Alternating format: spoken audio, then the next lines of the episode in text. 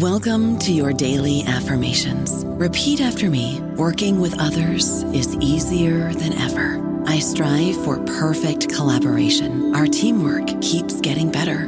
Yeah, affirmations are great, but Monday.com can really get you the teamwork you desire. Work together easily and share files, updates, data, and just about anything you want all in one platform.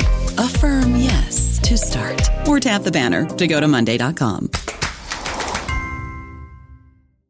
Reese's peanut butter cups are the greatest, but let me play devil's advocate here. Let's see. So, no, that's a good thing. Uh, that's definitely not a problem. Uh, Reese's, you did it. You stumped this charming devil. With the Lucky Land slots, you can get lucky just about anywhere. This is your captain speaking. Uh, we've got clear runway and the weather's fine, but we're just going to circle up here a while and uh, get lucky. No, no, nothing like that. It's just these cash prizes add up quick. So I suggest you sit back, keep your tray table upright, and start getting lucky. Play for free at LuckyLandSlots.com. Are you feeling lucky? No purchase necessary. Void where prohibited by law. 18 plus terms and conditions apply. See website for details. Welcome to the New Books Network. Hi, everyone, and welcome back to New Books in Game Studies, a podcast channel on the New Books Network. I'm Rudolf Inderst, the host of the channel. Today, we'll be talking to Robert Houghton, the editor of Playing the Middle Ages Pitfalls and Potential in Modern Games. The publisher is Bloomsbury. Before we jump right in, though, I want to let you know that if you like our show, please leave us a five stars review on Apple Podcasts or the audio platform of your very choice. You're more than welcome to leave feedback or questions on Spotify as well. Also, feel free to share this episode or all the others with your friends or wherever you see fit. And now, back to the show.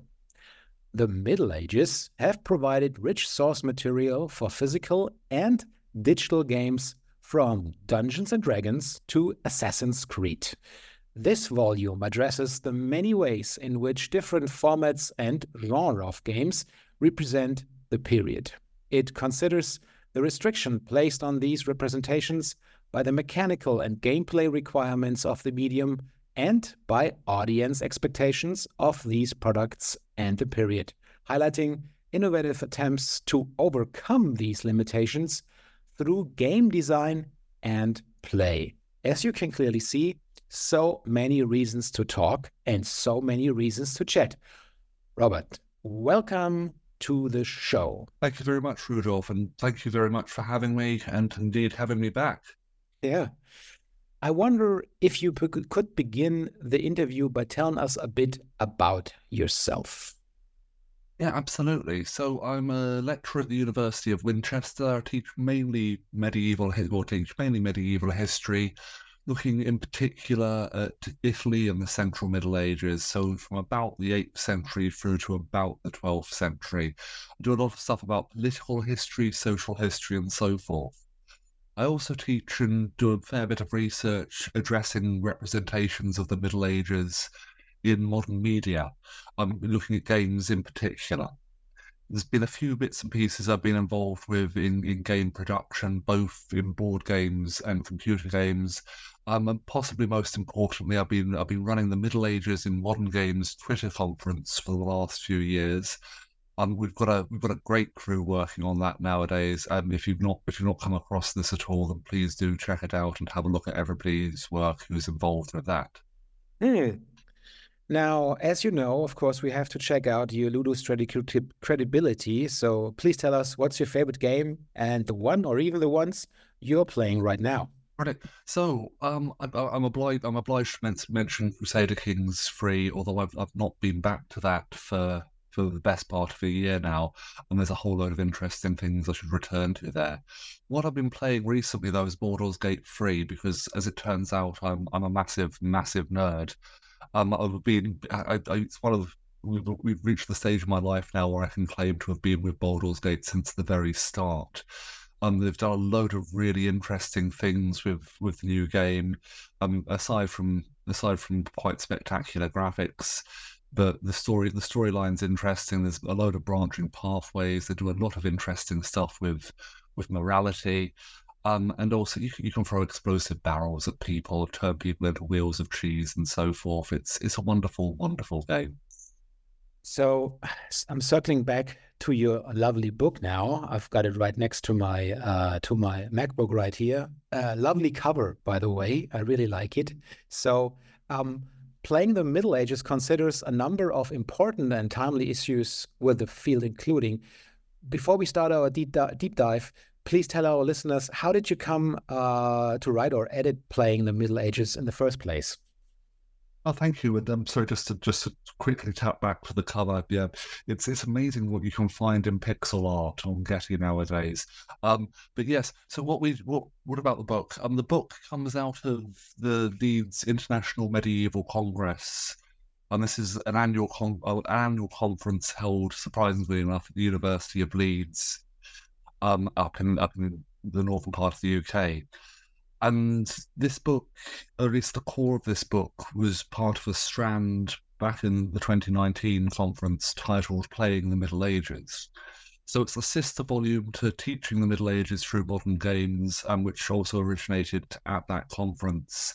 I mean, indeed, it's it's a it's a volume that came out last year. It's one that we you, oh, you were kind enough to interview me about at the time. Um, so yeah, this this volume, its its core comes from this this earlier conference, but about half to two thirds of the papers are are additional are additional bits and pieces that additional chapters that we've had added in by authors who weren't at the conference. Hmm. So the idea with it, sorry, the idea with this, yeah, um, I, I, should highlight this isn't the first time that volume's been done which addresses the Middle Ages and computer games, or the Middle Ages and games rather. Um, Digital Gaming reimagines the Middle Ages was edited by Dan Kline back in around 20, well, back in 2013. Um, it's it's really important and similar volume, but I think the thinking was behind the conference strand, behind the book. There's been a lot that's been done about games in the last 10 years or so. And we wanted to talk a bit more about tabletop and analog games, do a few comparatives between those games um, and, and, digital games. So it was, a, in some ways, a happy accident, but we're, we're very glad we got here. Right. Yeah. Well, I guess the, as the editor, you you have likely had the opportunity uh, to engage with a diverse group of authors who contributed to this uh, to this book. Uh, maybe um, you can highlight some key themes or insights from their contributions that shed light on the complex relationship between medieval history and, and modern gaming. Yeah, absolutely. We, have got a load of fantastic authors associated with the volume. And where do we start? So, yeah, Ylva, Ylva Grufstedt gives us some theory and history around counterfactual games. Um, so giving us something that's probably relevant across games in all periods. But we then get into a series of themes that I think are particularly relevant to the Middle Ages. So Karen Cook and Mariana Lopez, they've done some really interesting work with audio elements within games. Whether that's atmospheric elements in Mariana's case, or incidental, sorry, incidental music in Karen's case, or sound effects with Mariana. Um, we've also got a little strand addressing the Crusades because, well, it's the Middle Ages. We have to talk about the Crusades. A couple of chapters from Gordon Smith and Liam MacLeod. I'm getting into political history a bit within Adam Bierstedt's chapter. So there's a few a few key themes there, but I think uh, the bulk of the volume, in fact, more or less the entire second half of the volume, focuses on a few really important issues surrounding nationality, race, gender, and sexuality within games. So this obviously it's important to highlight we're by no means encyclopedic here, and there's, there's a load more to be said about each and every one of these subjects each of them are pretty much well, more than worthy of a, an entire volume in their own right. But we've got six really interesting chapters from a range of viewpoints. Um, Neil, some yeah, chapters from Neil and um, Johansson addressing um, colonialism and colonialist views being exported into computer games, for example, or Blair Apgar, they've written a really interesting chapter about well, Matilda of Canossa and her representation within games. So yeah, I think across the entire volume, within these chapters in particular, I think a lot of these these pieces really help to highlight the interconnectivity between the various issues we see in games in general and within medievalism. Maybe highlighting a little bit how medievalist games do things a little bit differently, although still connected to medievalism, still connected to gaming more broadly. Now, one of the intriguing aspects of playing the Middle Ages, and there are, of course, many, is how it explores both the potential and pitfalls alike in modern games that depict the Middle Ages. Could you elaborate on some examples of these potential benefits and challenges and why they matter in the broader context of uh, gaming and history? Yeah, absolutely. So the idea of the book is, as you there's there are a lot of difficulties in represent in the representation of the Middle Ages in games of all varieties. But where the book, the point the book makes, I think, is there is nevertheless a, a lot of entertainment, commercial, pedagogical, and even research potential within within these games. So games have a lot of difficulty representing history for a variety of reasons. First of all, the commercial products, they've got to be entertaining. The idea of historical accuracy is a complete minefield in any form of media, but is possibly particular, particularly prominent within games. There's a particular drive for a certain vision of what the past looked like within within computer games in particular. Um, and at the same time, games often struggle to present a, a, nuanced vision of the past. They have to provide one particular account, one particular model for history, otherwise, the game can't function. There's also a lot of negative representations around race, gender, and sexuality, and a lot of broader issues about, well, representing representing the past at all. However, a growing range of games which address the Middle Ages counter some of these issues, or at least provide a more more interesting approaches. So, um, an example from the book, um, Blair's Blair's chapter about Matilda of Canossa, it engages with the representation of of gender within games like Crusader Kings, and highlights well, while it's still presenting the Middle Ages is very much a male dominated period. There are steps around it. It's a more interesting model. It's not simply about the marginalization, the sidelining of women. So obviously there's still a lot of issues inherent to to these games, but there's there's a lot of interesting things that can or indeed have been done. Right. Um now playing the Middle Ages is very likely to be of uh, great interest to both scholars and gamers alike. Maybe you could share some key takeaways or insights from the book that you think will be particularly engaging or, um, let's say, thought provoking uh, for a general audience interested in history and gaming. No, absolutely. So hopefully this is this is something that's going to be useful for yeah for academics, for for game developers, and indeed for for gamers. Um, so in short, basically the, the key insight, the key takeaway is games can do a lot of really interesting things with history.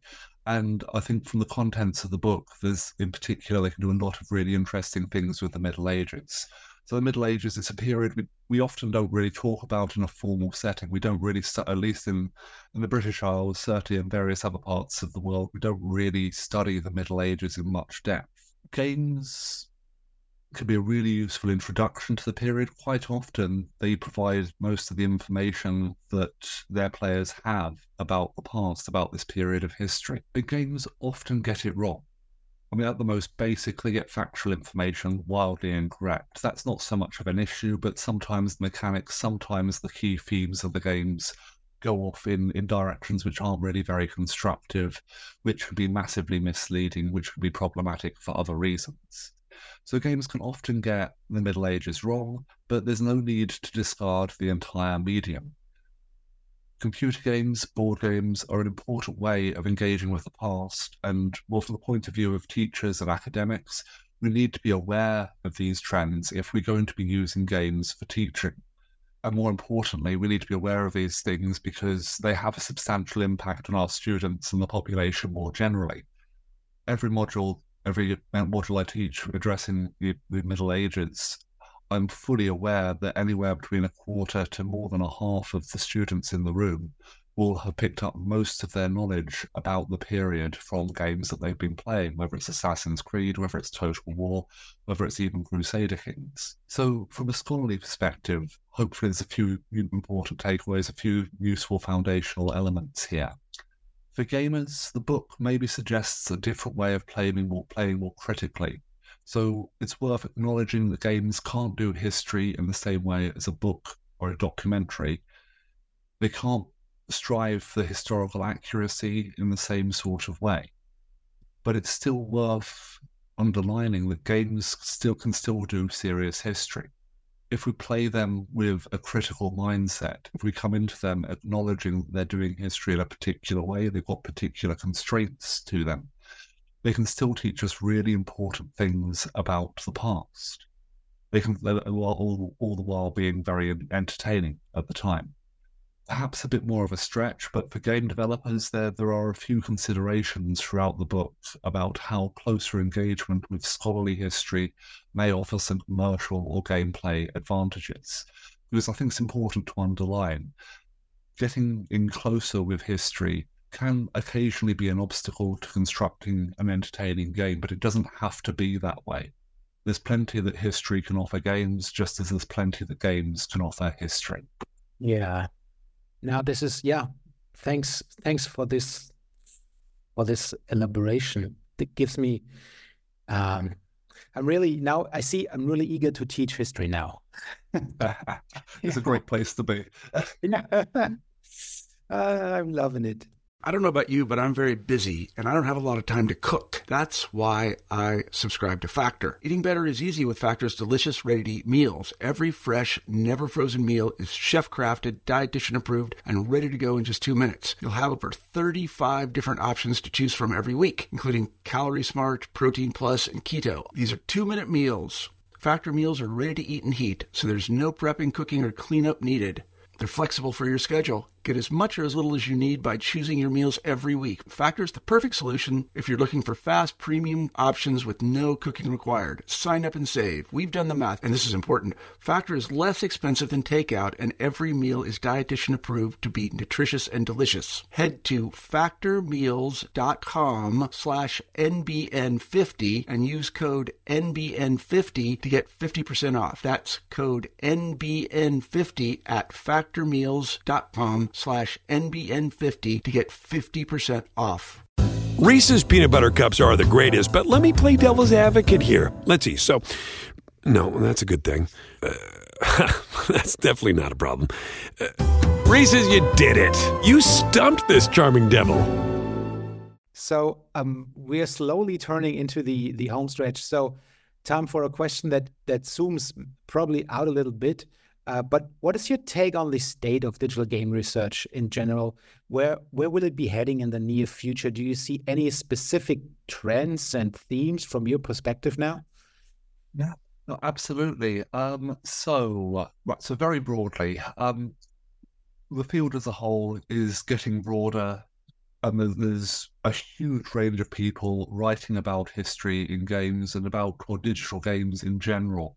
We're seeing people coming in from a vast range of different fields. So obviously we've got game studies, media studies more broadly, but also different specialisms. So literary studies has been attached to game studies for, for decades by this point.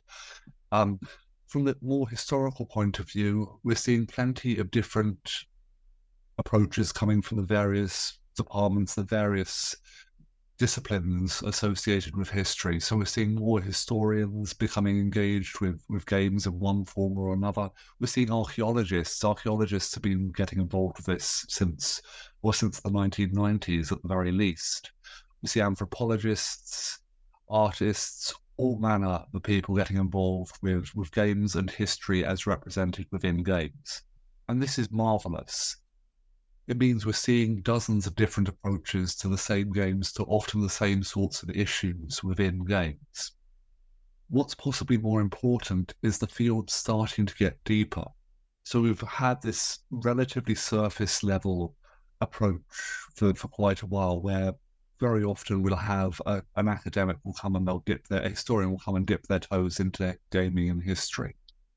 We're seeing more people working on games in greater depth considering the historiography, what's come out before, and so forth. So I think what we're hope I'm hoping we're seeing is the field is starting to mature a little bit. So historical game studies is starting to become a bit more of a field in its own right, with its own conventions, its own tendencies, its own foci for for research.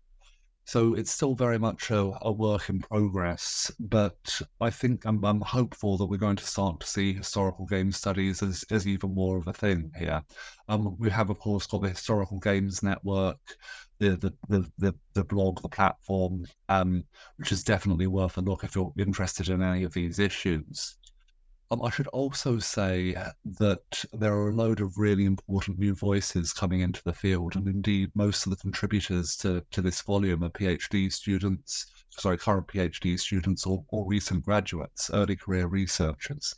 It's slightly alarming, but I'm, I'm rapidly approaching being one of the older voices in the field, which is simultaneously terrifying and very gratifying because there's a lot of people coming in who are doing much more erudite, much more intelligent and interesting things than I would have ever have thought to have done. So I'm really excited to see where the field goes within the next decade or so. How can this be? I mean, uh, we are roughly uh, have uh, reached our 30th uh, year, so to say. How can we be? How can we be the eldest in this club? I, I, I will quite happily, I will quite happily take the um, roughly reached our thirtieth year. I'm, I'm slightly older than that, but thank you, Rudolf. well, Robert, we've taken up a lot of your time. So, uh, what are you working on on right now, and and what will you be playing next? Brilliant. Okay, well, what am I working on? Um, I've I've done I've, I've done the rather foolhardy thing of, of signing up for a lot of things that people have asked me about.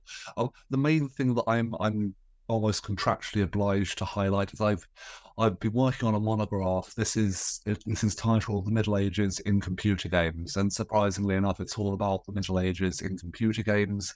I'm highlighting various key themes that show up within within games addressing the Middle Ages in in, in all genres.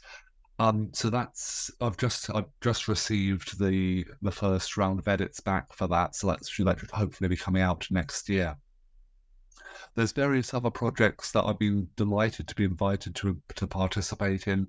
So I've been doing some writing about games for heritage and games for teaching. Um, I, am writing about empathetic games, so the use of of game the role playing very often as a different way of engaging with history within games. So it's it's nothing nothing completely new, but it's perhaps taking it in a new direction. So plenty of little projects here and there. I'm also working, I'm also editing another volume uh, with Kate Cook and Chris Temple. This is the Routledge companion to history in game, in video games. So this is something hopefully very interesting, hopefully coming out in 2025. It's going to be a complete monster and it's still nowhere near big enough to address every element that we want to touch on finally, then, and probably more importantly, well, what am I doing when it comes to games? So, over the Christmas break, over the next few weeks, I'm hoping to finally finish up Baldur's Gate. I've I've yet to quite make it into the city, terrifyingly. Um, so there's there's a lot to be done there to deal with to deal with Squid Men and everything. After that, though, I think I'm, I'd quite like to get back to Crusader Kings Three for a bit. There's there's a load of cool stuff that's come out in the last year there. I'm in particular something I'm particularly interested in is looking at their their new expansion dealing with itinerant kingship, so allowing you to basically to travel around your kingdom and rule rather than rule from from a capital city. Uh, this is something that's particularly interesting to me as as a historian of the Central Middle Ages because capital cities just weren't a thing back then. So yeah, plenty plenty to keep me occupied. I think. Great projects ahead. So um, one thing is for sure, we will hear each other again on this very show then. um, I want to thank you for being uh, here today. And yeah, let me tell you, I really enjoyed it. So take care and goodbye. Brilliant. Thank you very much, Rudolf. See you soon. So, dear listeners, I hope you like this episode. If you are an author and or an editor in the field of digital game studies yourself and want to talk about your latest publication, please do not hesitate to contact me under rudolf.inderst at googlemail.com. Alternatively, please send me a direct message on social media. You will find me under at Game Studies at Blue Sky or Rudolf Inderst on Facebook and Instagram. And again, please share this episode where you see fit. And that's it. Cheers.